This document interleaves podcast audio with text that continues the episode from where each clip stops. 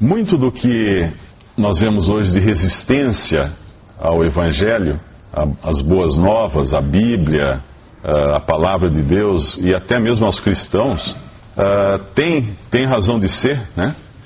Nós temos aí dois mil anos de história de cristianismo com falhas terríveis. É, eu recebi hoje um, um e-mail de uma pessoa uh, criticando algumas coisas que eu, que eu disse, porque ela acreditava que eu estava criticando a religião dela, o que não era um fato. E na verdade, tantas são as religiões hoje ditas cristãs, que muitos cristãos até defendem cada uma com unhas e dentes, e guerras foram deflagradas em nome de Cristo, pessoas foram mortas em, ao longo desses dois mil anos de história, e sempre uh, usando como pretexto a palavra de Deus.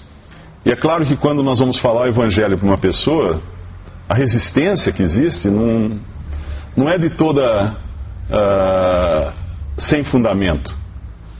Muitos têm razão de, de, se, de, de se manterem afastados até dessas boas novas, porque não sabem quais são as boas novas e associam essas boas novas com as pessoas que trouxeram essas boas novas ao longo dos últimos dois mil anos. Então eu gostaria de falar um pouco aqui nessa noite do maior evangelista que, que já existiu.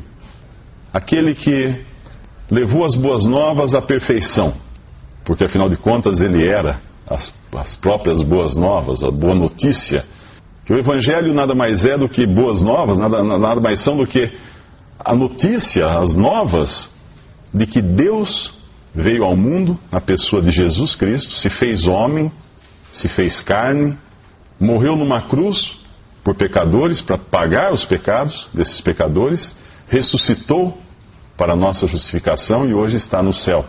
As boas novas é que Deus providenciou um Salvador. Deus providenciou um meio de nos tirar dessa enrascada tremenda na qual o pecado nos colocou.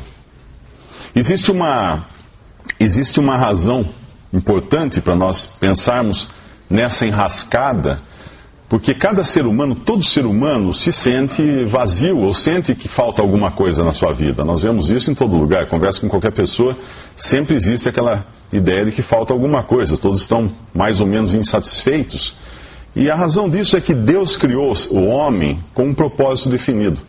Se eu crio uma caneta, se eu fabrico uma caneta, eu tenho o objetivo de ter um instrumento para escrever. Se eu fabrico um par de óculos, é para enxergar melhor. Então, tudo uma cadeira é para a gente se sentar. Tudo tem um propósito definido. E o homem, o ser humano, tem um propósito definido. E no momento em que eu não sei que propósito é esse para minha vida, obviamente eu vou me sentir um inútil, um vazio ou sem perspectiva alguma. E, é isso, e essa passagem que nós vamos ler hoje é importante porque ela vai mostrar também a respeito desse propósito que Deus tem para a vida de cada pessoa. Nós vamos abrir no Evangelho de João, capítulo 4, que é, uma, é um trecho muito rico. E enquanto nós lemos esse capítulo 4, enquanto nós acompanharmos esses versículos aqui, eu gostaria de, de tentar responder Há três perguntas que eu encontro a resposta nesse, nesse capítulo 4. A primeira é como pregar o Evangelho. A segunda é o que pregar, ou como fazer esse Evangelho chegar até uma alma. O que consiste esse Evangelho, essas boas novas. E a terceira é para que pregar?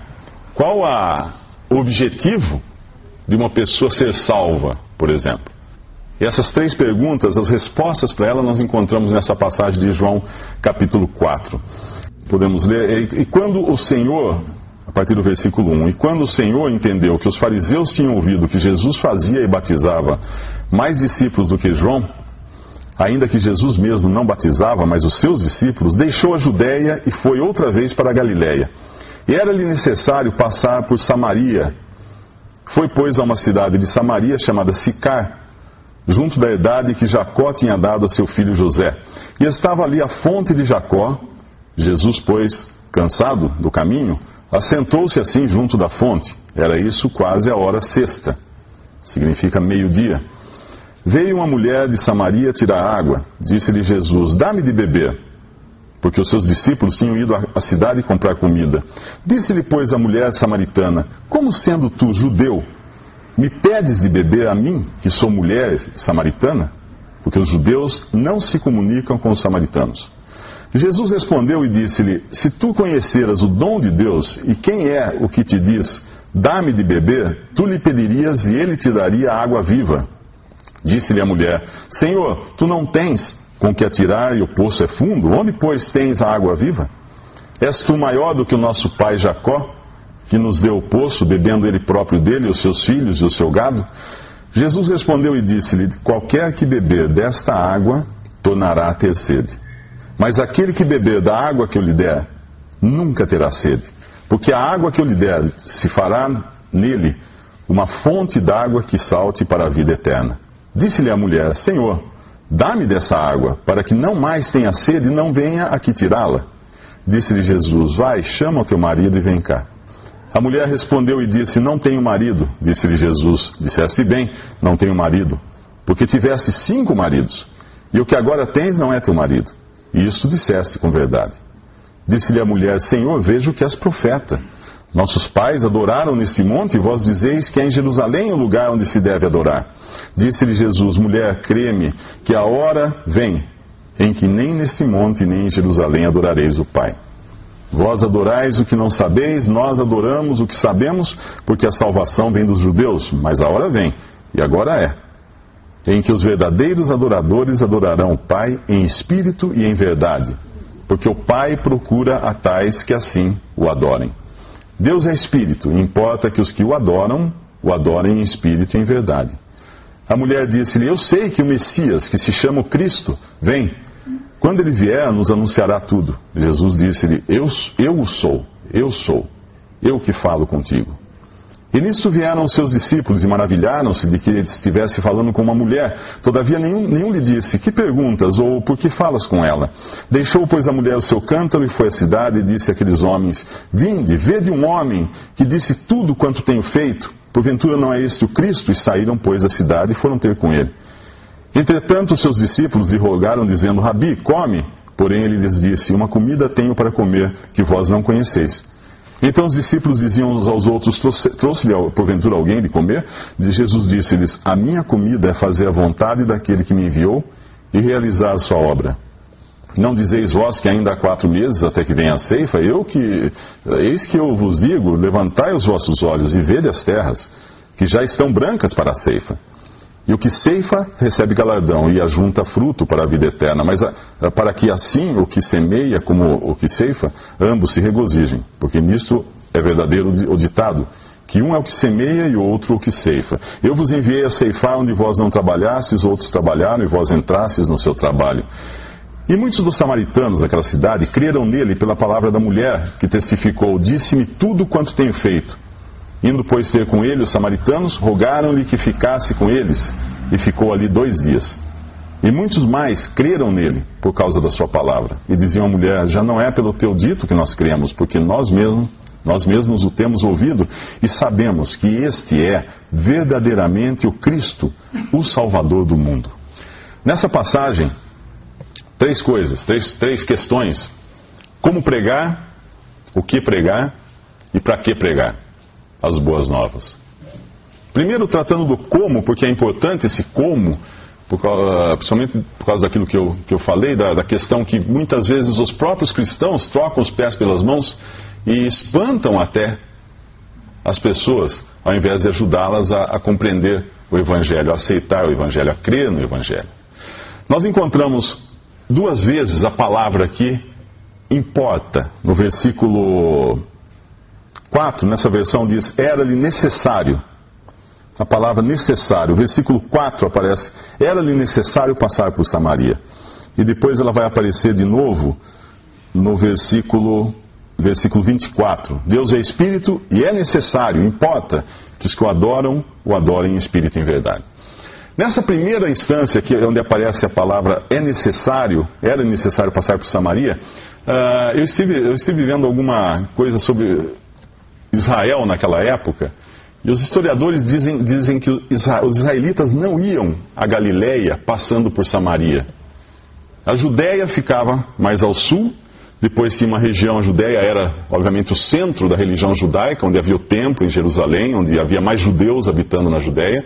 Depois, acima dessa região, vinha Samaria, que era uma região onde, que tinha sido habitada por gentios convertidos ao judaísmo e acabaram adotando uma versão sua do judaísmo uma versão pirata do judaísmo, eles tinham os seus próprios sacrifícios, os seus próprios rituais, tinham o seu próprio templo, o seu próprio monte onde adorar, eles tinham tudo deles, os seus próprios sacerdotes, eles tinham uma imitação, uma imitação barata do que era o judaísmo. E depois, acima disso, tinha a Galileia. A Galileia era a região que tinha mais gentios. Era uma região onde tinha pessoas de muitas nacionalidades na Galileia. E quando um judeu precisava viajar da Judéia para Galiléia, o que ele fazia? Ele ia numa região chamada Pereia, que é onde tem o, Rio Jordão, é onde João Batista batizava, e de lá ele desviava para ir para Galiléia. Ele evitava ao máximo os samaritanos, porque um judeu ele podia até conversar com um incrédulo, com um pagão romano, como eles conversavam. Não, não entrava na casa, tinha toda aquela separação. Mas com os samaritanos eles nem falavam, e aqui diz: os judeus não se comunicam com os samaritanos. Porque os, os pagãos eram pagãos, mas os samaritanos eram uma afronta para o judeu. Eles, eles deturpavam, eles denegriam totalmente o, a religião judaica, então eles não admitiam o samaritano. Mas é necessário Jesus passar por Samaria. Por que é necessário? Porque tem uma mulher samaritana lá que ele quer salvar. Ele quer ir até lá para salvar essa mulher. E quando ele, quando ele chega lá, ele vai, por incrível que pareça, vai conversar com ela, vai, vai sentir as dores dela, vai se fazer um quase igual a ela nas suas necessidades, porque ela, ele está com sede, a mulher vai buscar água e tudo mais. Os discípulos chegam mais tarde e se espantam com aquilo. Por quê? Porque os discípulos também, eles eram intolerantes com os samaritanos. Se deixasse para os discípulos irem ali, eles não, provavelmente não iriam, eles, eles não, não, não iriam querer ir. Existe na história do cristianismo uma intolerância muito grande. E isso é importante nós entendermos porque é histórico, né? É histórico. De onde vem a intolerância para com o pecador, para com o incrédulo? Ela basicamente é descrita no capítulo 9 de, de Lucas, podemos até ler um, um trecho lá. Lucas capítulo 9, versículo 46. O primeiro versículo do capítulo 9 diz assim: Convocando seus doze discípulos, deu-lhes virtude ou poder, virtude e poder, sobre todos os demônios, e para curar enfermidades, e enviou-os a pregar o reino de Deus e a curar os enfermos. Ele capacita com um poder sem igual esses doze discípulos para irem, para terem autoridade sobre os demônios e pregarem e curarem. E no versículo 40 e 6, nós vemos uma discussão entre eles, entre esses discípulos. E suscitou-se entre eles uma discussão sobre qual deles seria o maior. O primeiro passo na escada da intolerância é quando a pessoa é revestida de algo, de alguma qualidade ou de, alguma, de algum privilégio que não tinha antes, e passa a se gabar disso, e, e passa a se orgulhar disso daí. E eles estavam assim, eles tinham tamanho poder, eles tinham tamanha autoridade agora sobre demônios, sobre as doenças, que eles se achavam alguém. Em momento algum eles pararam para pensar que eles não tinham aquilo, na verdade aquilo tinha sido delegado a eles. Não era deles, não pertencia a eles, era, era empréstimo aquilo. Mas eles se acham o máximo agora, eles se, ah, se acham os tais e começam a discutir. Então, entre eles, quais seriam o maior? Não era mais nem olhando para os outros, para os incrédulos, falar assim, não, nós somos maior que eles. Não, isso já, já sabiam que eles eram, né? já se consideravam. Agora era entre eles. E o Senhor traz um menino e coloca um menino no meio deles, no versículo 47. Mas Jesus, vendo o pensamento de seus corações, porque Ele é Deus, Ele vê os nossos pensamentos, tomou o menino, pô-lo junto a si e disse-lhes: Qualquer que receber esse menino em meu nome, recebe-me a mim. E qualquer que me recebe a mim, recebe o que me enviou, porque aquele que entre vós, de vós todos for o menor, este mesmo é grande. O primeiro degrau da intolerância religiosa é o orgulho religioso. Aí ele leva para um segundo degrau, que é a separação daqueles que não são, não pensam igual. Isso nós vimos, nós vimos começar lá atrás na história do cristianismo, quando foi instituído o, os, foram instituídos os monastérios, né? Então os cristãos começaram a achar que porque eles não eram pessoas desse mundo, não eram uh, comuns como os outros, as outras pessoas, eles se isolavam então em, montanhas, em grutas, em, em lugares ermos, para não ter contato com as pessoas comuns, com os pecadores.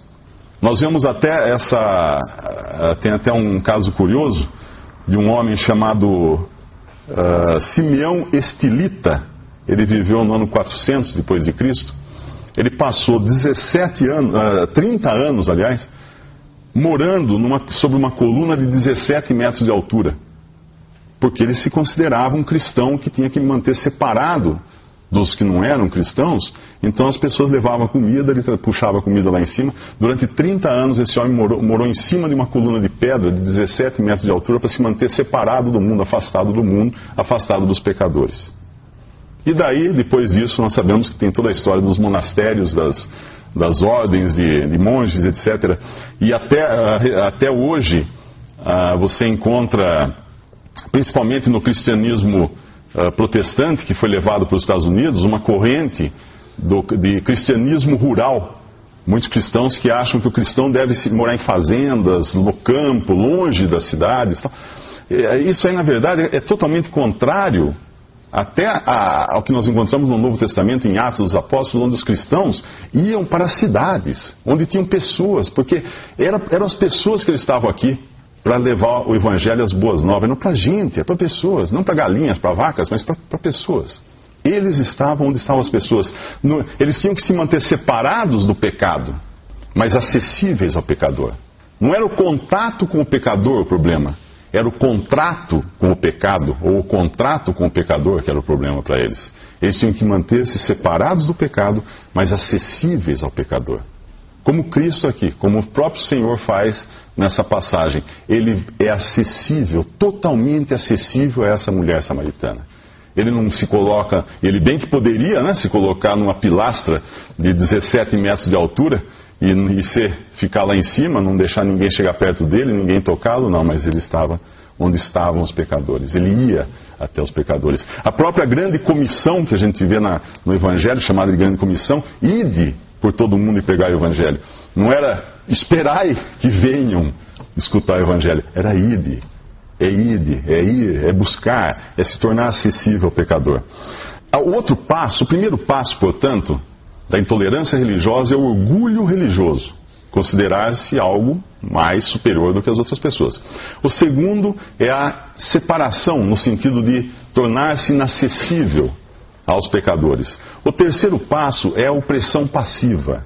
É quando você começa a criar uma caricatura daqueles que são os pecadores e zombar e usar de escárnio, de, de zombaria, de gozação e, e, críticas e tudo mais. Que é, uma, obviamente, uma forma também de tornar-se inacessível, porque ninguém vai querer se aproximar de uma pessoa que está constantemente criticando você e você não vai querer se aproximar dessa pessoa.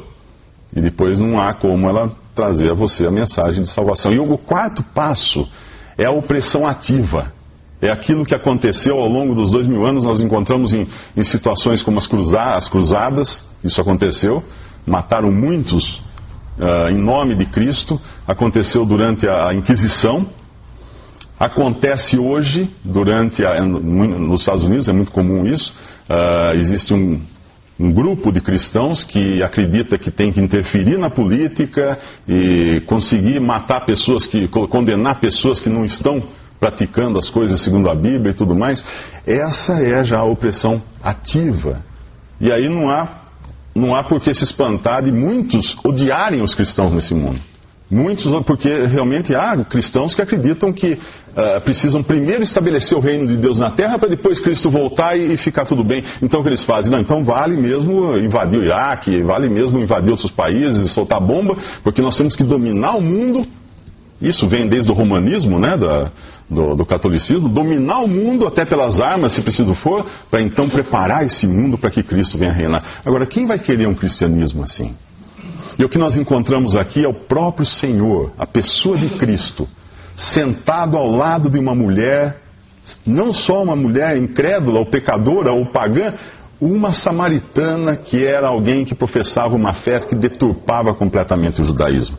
Ele não evita essa mulher, ele não zomba, ele não zomba da sua vida devassa, porque ela era uma mulher devassa, ela teve cinco homens, e o homem com quem ela vivia agora não era, não era, não era marido dela, ele não zomba dela. Ele não ameaça essa mulher com fogo e enxofre. Ele ameaçava com fogo e enxofre. Se nós lemos os evangelhos, os quatro evangelhos, nós vamos vê-lo ameaçando várias vezes pessoas com fogo e enxofre. Quem ele ameaçava? Religiosos. Os fariseus, os religiosos judeus. Jamais ele se dirigia dessa maneira para um pecador contrito, se fosse um ladrão, uma prostituta ou qualquer tipo de pessoa. Os religiosos, sim. Com os religiosos ele era duro. Quando ele, ele vê os mercadores no templo usando Deus, o nome de Deus, o lugar que era devido à adoração a Deus, como mercado, aí ele, ele pega o chicote, porque isso realmente indignava o Senhor. Mas um pecador, à beira de um poço, ao meio-dia, por que meio-dia? Por que será que esses detalhes são importantes na, na, na, no texto sagrado? Por que falar que era meio-dia, a sexta hora, né? Porque as mulheres iam ao poço buscar água logo cedo de manhã na hora mais fresca do dia. E a meio-dia, provavelmente era um lugar vazio, porque meio-dia era a hora mais quente do dia. Nós estamos falando aqui do, do Oriente Médio. Essa mulher, talvez envergonhada até pela situação dela, ela era uma, uma marginal na sociedade. Ela era marginal na sociedade, pela vida devassa que levava. Ela provavelmente não queria se encontrar com ninguém ali. E ela vai se encontrar com uma pessoa. E é a única pessoa com quem é importante a gente ter um encontro. O único encontro importante na, nesse, nessa vida é encontrar-se com Jesus. E quando ele a vê, ele vai falar de água. Ele vai primeiro criar, isso se fala muito hoje de empatia, né? colocar-se no lugar da outra pessoa. Ele faz exatamente isso. Ele coloca-se no lugar dela e fala: Dá-me de beber, no versículo 7. A mulher se espanta, porque ele é judeu. E está falando com ela: Mas como que, sendo tu judeu, me pedes de beber? Os discípulos não estavam ali. Se os discípulos estivessem ali, a reação teria sido talvez diferente por parte deles, porque lá em Lucas 9 mesmo, quando eles entraram numa aldeia de samaritanos, e os samaritanos eh, não quiseram recebê-los, eles perguntaram ao Senhor Jesus: O Senhor quer que a gente faça descer fogo do céu e queime todo mundo aqui? Talvez essa mulher pudesse ser queimada junto com eles. Eles e o Senhor fala para eles: Vocês não sabem de que espírito vocês são. O filho do homem não veio ao mundo para matar, para destruir, mas veio para salvar. Eles não sabiam, eles estavam embriagados com aquele poder todo, mas aqui nós vemos o Senhor humildemente se dirigir a essa mulher pedindo água. Ela, ela não sabe com quem ela está falando. Jesus respondeu e disse-lhe: Se tu conheceras o dom de Deus, a dádiva de Deus, quem é, que, qual é a dádiva de Deus? Ele era a dádiva de Deus. Deus deu o seu filho ao mundo. Deus amou ao mundo de tal maneira que deu o seu filho o seu Filho unigênito, para que todo que nele crer não pereça, mas tenha vida eterna. A dádiva de Deus estava na frente da mulher. Se tu conheceras a dádiva de Deus, o dom de Deus, e quem é o que te diz, dá-me de beber, tu lhe pedirias, e ele te daria água viva. Essa mulher ainda não caiu a ficha dela. Ela continua pensando em água natural. Tanto é que em seguida ela diz: Senhor, tu não tens com que atirar, e o poço é fundo, onde pois tem água viva? Ela veio com um cântaro, o poço é fundo, ele não tem ferramentas para tirar, ele não tem um cântaro, não tem um balde, não tem uma corda. Como ele vai tirar? Existe no mundo hoje uma corrente muito forte chamada autoajuda. E a maioria das religiões nada mais são do que formas de autoajuda. As pessoas se ajudarem a si mesmas para serem salvas. E essa mulher, ela está pensando nessa direção. Por quê? Ela está pensando na forma de conseguir essa água, nas ferramentas e técnicas necessárias para essa água, na, no cântaro que vai precisar para tirar essa água, para guardar essa água. Ela está pensando em coisas do homem, do ser humano, na capacidade física do homem de alcançar essa água. Mas não é disso que o Senhor está falando para ela. Não é disso. Ele vai chamar a atenção para ela, a atenção dela, para um negócio chamado graça. Graça. Que o que Deus estava preparando para ela era que ela fosse salva por graça somente. Essa água viva se, se, transformaria, se transformaria numa fonte, jorrando para a vida eterna. Ele vai, ele vai despertar a consciência aqui dela de várias formas. Primeiro, ele vai despertar a consciência dela para a necessidade que ela tem. Necessidade que ela tem. Uma necessidade que ela não tinha detectado antes. Ele vai falar que aquela água natural não satisfaz. Ela é efêmera. Ela satisfaz só um pouquinho e depois ela perde o efeito. mas tem uma água que vai satisfazê-la para sempre, eternamente. Ele vai despertar a necessidade, ele vai despertar a consciência dela da incapacidade dela conseguir essa água para a vida eterna. Ela vai ter que saber que ela precisa, ela vai ter que saber que ela é incapaz de conseguir, e ela vai ter que saber que ela tem algo que, vai, que atrapalha muito no processo, que é o pecado. Essas três coisas ele vai chamar a atenção dela. E em toda a pregação do Evangelho, eu disse aqui que é também como pregar o Evangelho, é necessário que a pessoa saiba, da sua, reconheça a sua necessidade, reconheça a sua incapacidade e reconheça o seu pecado, que faz separação entre o homem e Deus. Aí então ela vai reconhecer que Deus proveu algo em graça para salvá-la. Disse-lhe a mulher: Dá-me dessa água, para que não mais tenha sede e não venha aqui tirá-la. Ah, agora ela fez o pedido certo.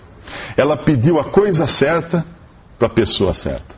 Ela não está tentando agora tirar a água, ela não está tentando buscar da sua maneira, ela está pedindo a coisa certa para a pessoa certa. Quantas pessoas se sentem inquietas, se sentem incompletas, se sentem vazias e buscam tantas coisas o complemento que elas acham que vai ser suficiente para a sua vida. Essa mulher teve cinco homens na sua vida e estava agora no sexto, né? E nenhum deles foi o marido dela. Hoje nós temos um, vivemos numa sociedade onde as pessoas dão um grande valor ao relacionamento, né? Muita gente fala assim, ah, estou tendo um relacionamento com fulano, com fulano. O sonho de qualquer jovem é encontrar aquela, aquela garota ideal para ele se casar com ela, e o sonho de qualquer garota é encontrar aquele garoto ideal também. É claro que isso aí é, é muito, muito correto, muito bom, mas é importante que a pessoa entenda. Nada nesse mundo preenche o coração do ser humano. Nada, absolutamente coisa alguma, preenche totalmente, satisfaz totalmente Todas as coisas nessa vida são fontes de água natural. Nada é água, a verdadeira água que Cristo dá. Todas são fontes de água natural. É a água que satisfaz por um pouquinho, depois perde efeito e você vai ter que procurar outra água. Aí bebe mais um pouco, ela já tinha bebido cinco aqui, estava bebendo a sexta água no sentido de relacionamentos e nenhuma delas tinha satisfeito essa mulher. Dá-me, Senhor, dessa água, ela pede. Pede a coisa certa, para a pessoa certa. É isso que todos nós devemos fazer. Se, se você se sente, se você sabe que existe um vazio em você, se você sabe que você tem algum problema com Deus, peça a coisa certa à pessoa certa. E essa pessoa certa é Jesus, que não é inacessível. Por mais que as pessoas possam ser inacessíveis a gente, nesse mundo, ele não é inacessível. Ele é o único que disse: Vinde a mim, todos vós que estáis cansados e sobrecarregados, e eu vos aliviarei. Vinde a mim. Ele não disse, vá à igreja X, à religião Y, vá ao pastor Fulano, ao padre Cicrano, ao guru Beltrano. Não, vinde a mim. Ele, deu a, a, ele, ele abriu a porta, ele, ele, ele, vinde a mim.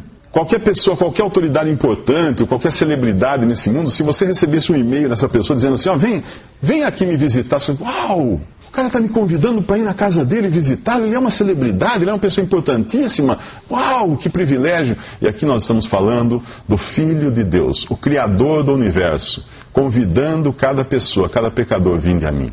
Aquele que não tinha, vamos chamar assim, escrúpulos para se sentar ao lado de uma mulher pecadora, de uma mulher que tinha vergonha de ir à fonte de manhã cedo e a hora que não tinha ninguém mas ele estava ali pronto para conversar com ela. Aquele que não tinha problema para conversar com essa mulher. Nós temos problema para conversar com as pessoas. Então, se a gente passa na calçada, vê um bêbado caído, todo fedido lá, vomitando, eh, dificilmente ele vai passar lá e conversar com ele. A gente desvia, né? Eh, sente um certo uh, asco, uma certa coisa. Todo ser humano tem isso. A gente sempre.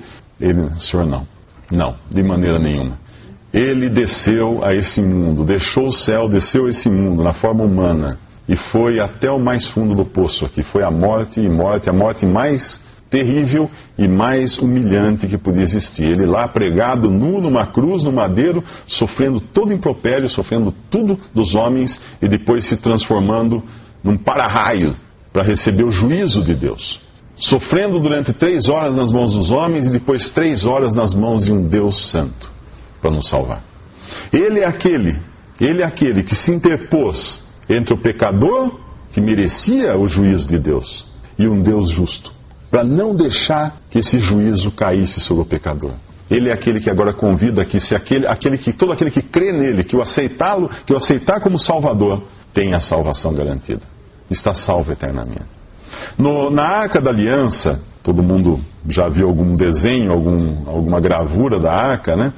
A Arca da Aliança que os israelitas levavam no deserto e depois foi guardada no templo em Jerusalém, ela tinha dentro dela um, as tábuas da lei, aquelas tábuas de pedra que Moisés recebeu a lei, os dez mandamentos, uh, no monte, foram guardadas nessa arca. A lei de Deus, que muita gente tenta seguir a lei de Deus, não matarás, etc. Uh, ah, a lei de Deus só condena o homem.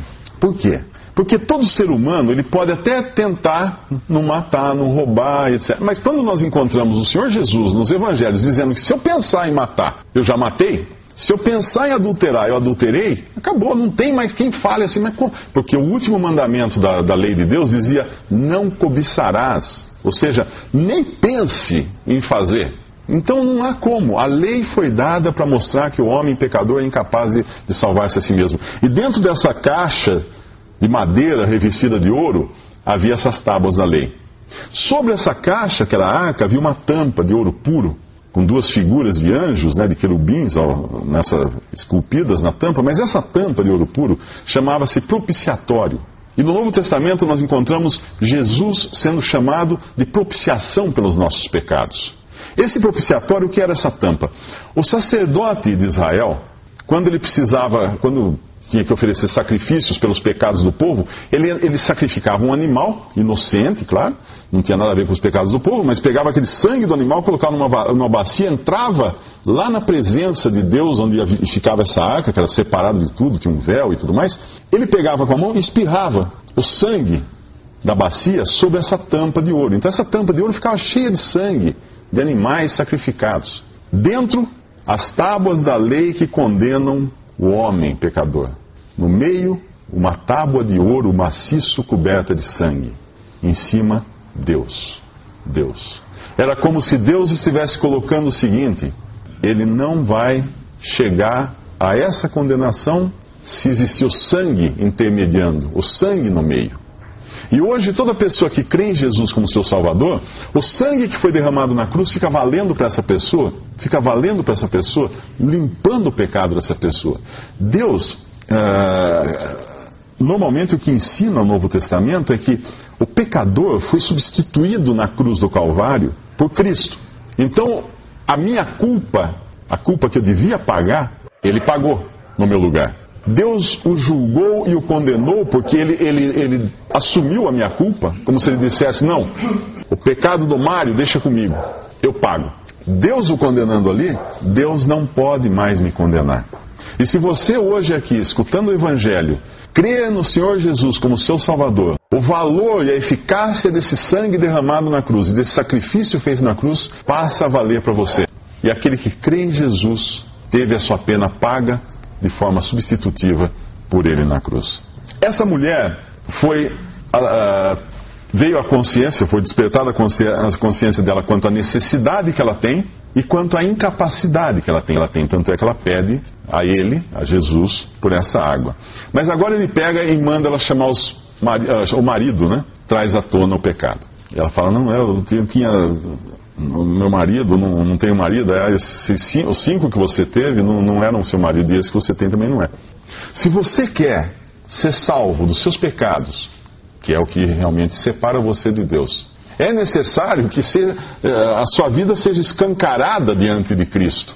É claro que Ele tudo vê, Ele tudo sabe. Confesse a Ele que você é um pecador, que você é uma pecadora. Eu me lembro uma história que me foi contada uma vez de uma pessoa que teve um sonho que Jesus ia visitar a sua casa. Ele fica super preocupado, então ele vai na sala e tira tudo que tinha na sala que pudesse desagradar a Deus, ele leva para a cozinha e quando Jesus entra na sua sala, olha, fala, eu quero ver a cozinha. Ah, só um minuto, vai lá, corre para a cozinha, pega todas as coisas, joga para um quarto, eu quero ver o quarto. E vai entrando, entrando, ele vai jogando as coisas para dentro, e depois ele acaba levando tudo para o sótão e põe todas aquelas coisas ruins, né, uh, dentro de um baú, tranca o baú, e ele vai lá, Jesus, no sótão, e fala, eu quero ver o baú. Ah, o baú, é o baú. Ah, tá bom, vai. Quando ele abre o baú, o baú está vazio. Quando nós nos colocamos diante da luz de Deus, diante da pessoa do Senhor Jesus Cristo, com todos os nossos pecados expostos. sem restrição, não há mais nada para esconder. Ele vem e nos lava perfeitamente, nos limpa perfeitamente, nos justifica perfeitamente de todos os nossos pecados. Isso é ser salvo. Essa é a salvação que Deus oferece. E essa mulher agora, ela tem os seus pecados revelados, né? Mas o que ela faz? Ela faz o que todo ser humano faz nessa hora, que nem aqueles bichinhos que você levanta a pedra. Tá cheio de inseto embaixo, escorpião, barata, aranha, aqueles bichos da, do, do, da noite, do escuro. Você levanta a pedra, o que, que elas fazem? Eles correm embaixo de outra pedra. Eles não querem a luz, eles fogem e essa mulher foge. Ela vai fugir como? Ela vai usar o recurso que todo ser humano usa quando confrontado com seus pecados. Uhum, eu tenho religião. Eu tenho religião. Ela vai voltar-se para a religião agora. Ela fala assim: Senhor, vejo que és profeta. Muda completamente o, o, rumo da conversa. Nossos pais adoraram nesse monte, vós dizeis que é em Jerusalém o lugar que se deve adorar. Ela leva a conversa para a religião. Como que ela diz, ó, oh, eu, eu já adoro aqui, ó, eu adoro aqui nesse monte, vocês dizem que é em outro lugar, mas a gente adora aqui e tal. O homem quer sempre ser religioso, porque a religião, o que é a religião? A religião é você tentar fazer alguma coisa que aplaque a ira de Deus. Você tentar ser bom para ir para o céu. Você tentar fazer alguma boa obra para eliminar o seu karma. Você dar caridade para você, fazer caridade para você eliminar os pecados de uma vida, suposta vida anterior, de outra encarnação, coisa desse tipo. Não há nada disso. Não há nada disso. A religião é o homem tentando religar-se. Vem da palavra latina religare, religar-se com Deus. O homem não religa nada com Deus. O que, que o homem vai religar com Deus? Quem é ele para religar alguma coisa? Deus infinitamente superior, Deus infinitamente longe do homem. Se, se a iniciativa não partir de Deus, não há salvação. É o Senhor Jesus quem toma a iniciativa dessa conversa, é Ele que toma a iniciativa de oferecer a água, é Ele que toma a iniciativa de revelar a ela a necessidade, de revelar a ela os seus pecados, e é Ele que vai tomar a iniciativa de salvá-la. Enquanto ela se esconder debaixo do monte, do, do manto da, da, da religião, não há como. A religião, normalmente, eh, falando em religião, a religião se apresenta de duas formas né, diferentes, e, e, e, existe a terceira forma, que não é, evidentemente, a religião, mas vamos chamar de religião aqui, de uh, maneira de se aproximar de Deus. A primeira forma é aquela que tem a sua origem no homem e o seu fim no homem. O que é isso? eu procuro fazer o melhor de mim, o melhor que eu posso, até o ateu é assim, né? Ele pode dizer que nem tem religião, mas o que ele procura? Ele procura fazer o melhor que ele pode. Para quê? Para ter uma vida melhor. Eu procuro fazer o melhor de mim para eu ter o melhor para mim. Começa no homem e termina no homem. A outra, outro tipo de fé é aquela que começa em Deus e termina no homem. Eu vou crer em Jesus para ser salvo, para ter vida eterna e ser abençoado, ser próspero nessa vida, ganhar bem e nunca ficar doente e tal. Começa em Deus, mas o seu fim é no homem. E agora nós vamos ver o Senhor Jesus falar para a mulher, nós vimos como pregar o Evangelho, o que é o Evangelho e para que pregar o Evangelho? Para que uma alma precisa ser salva? E ele vai dizer para ela, no versículo 21, disse-lhe Jesus, mulher, creme que a hora vem em que nem nesse monte nem em Jerusalém adorareis o Pai. Vós adorais o que não sabeis, nós adoramos o que sabemos, porque a salvação vem dos judeus. Mas a hora vem, e agora é em que os verdadeiros adoradores adorarão o Pai em espírito e em verdade, porque o Pai procura a tais que assim o adorem. Deus é espírito, importa que os que o adoram o adorem em espírito em verdade. Deus é espírito e é necessário que os que o adoram o adorem em espírito em verdade. Essa é a resposta. Para que o homem foi, foi criado? Para ser adorador de Deus. Essa é a religião verdadeira que começa em Deus. Eu sou salvo pela fé em Jesus Cristo que morreu na cruz para levar os meus pecados. Salvo para quê? Para Deus. Salvo para Deus, para glorificar Deus, para adorar Deus, para louvar Deus, porque foi para isso que Ele me fez. Eu, uma caneta que foi feita para escrever, se você tentar usá-la para ser chave de fenda, não vai funcionar, vai quebrar, vai estragar a caneta. Uma cadeira foi feita para ser cadeira, você usar para outra função, não vai funcionar também. Nós fomos feitos para sermos adoradores de Deus. E agora essa mulher vai, vai receber a revelação máxima, e é claro que esse adorador de Deus, é importante entender aqui também que ele fala que Deus procura adoradores que o adorem em espírito em verdade. Por que ele fala isso? Porque os, os judeus adoravam em verdade. Os, os, judeus adoravam num templo verdadeiro, na cidade verdadeira que Deus tinha estabelecido, Jerusalém, da maneira verdadeira, dos, com os rituais verdadeiros, e, e Cristo reconhecia tudo isso. Como o Messias que tinha vindo para Israel, reconhecia tudo isso. Quando ele curava alguém, mandava a pessoa ir ao templo fazer os sacrifícios. Quando ele entrou na, no templo e viu os, os, mercadores, ele deu, deu a maior bronca neles e, e falou que a casa de, do pai tinha que ser uma casa de oração. Eles estavam transformando, transformando aquilo em covil de ladrões, de, de, de mercadores, em mercado, aquilo. Então ele reconhecia tudo aquilo como realmente aquilo que Deus tinha dado, a verdade que Deus tinha dado para os judeus adorarem. Porém, em outra passagem ele diz: Esse povo me adora com os lábios, mas o seu coração está longe de mim. Eles adoravam em verdade, mas não em espírito. Os samaritanos, por sua vez, não adoravam nem em verdade nem em espírito, porque inventaram a sua própria forma de adorar, adotaram aquilo que eles acharam melhor adotar e adoravam. Deus quer que aquele que é salvo adore em espírito e em verdade. O que é? Em verdade, segundo as Escrituras. Não, obviamente, no Antigo Testamento, onde eram sombras das coisas que viriam, mas nas epístolas dos apóstolos. Isso é adorar em verdade. Como, como o cristão deve adorar ali? Ah, ele deve dançar. Tem dança ali? Vamos procurar dança ali? Não, não tem dança. Essa semana eu recebi um e-mail, uma pessoa perguntando do ministério da dança, né, para pregar o evangelho dançando. Tem isso em algum lugar do, da doutrina dos apóstolos? Não. Então, então não tem, então não existe.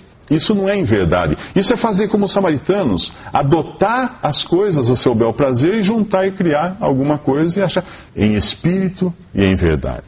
Essa é a forma de adoração que Deus busca os adoradores. Essa é a, o ápice da adoração cristã. Qualquer coisa fora disso não é o que está aqui. Mas essa mulher, o, o ponto alto aqui do encontro dela com o Senhor Jesus é no versículo 25, quando ela fala que sabe que o Messias viria e anunciaria tudo, e ele diz para ela: Eu sou. Essa expressão eu sou é a mesma usada por Jeová para se revelar para Moisés. Além dele se, se revelar como o Messias, aqui ele está se revelando, se revelando a essa mulher que ele é Deus.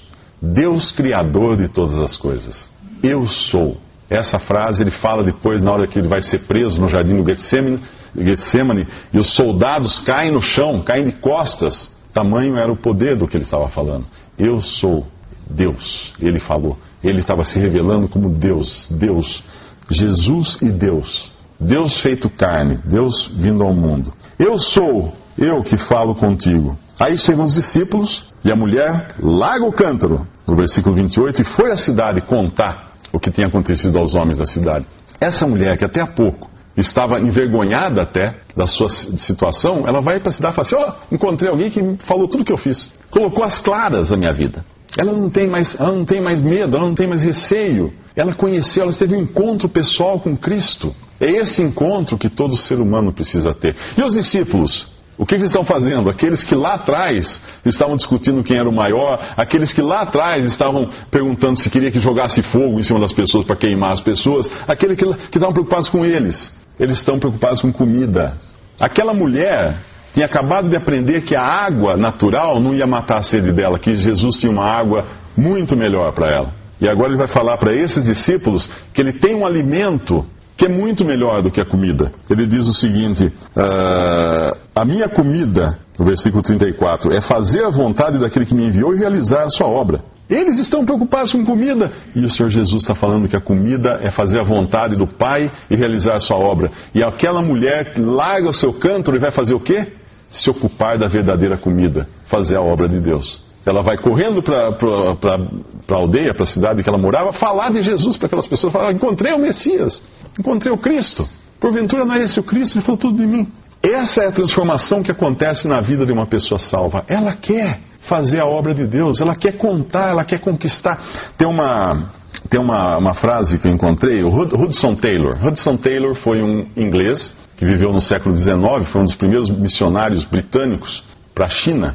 E ele foi para a China, numa missão inglesa, foi para a China. Quando chegou na China, ele começou a descobrir o seguinte, que Ficar de terno e gravata e cartola nas ruas da China pregando o evangelho era uma furada, porque o pessoal prestava mais atenção nele do que na mensagem que ele estava falando. Porque os chineses na época vestiam aquelas roupas de chineses, né? aquele chapéuzinho uh, de cone, né? aquela coisa diferente.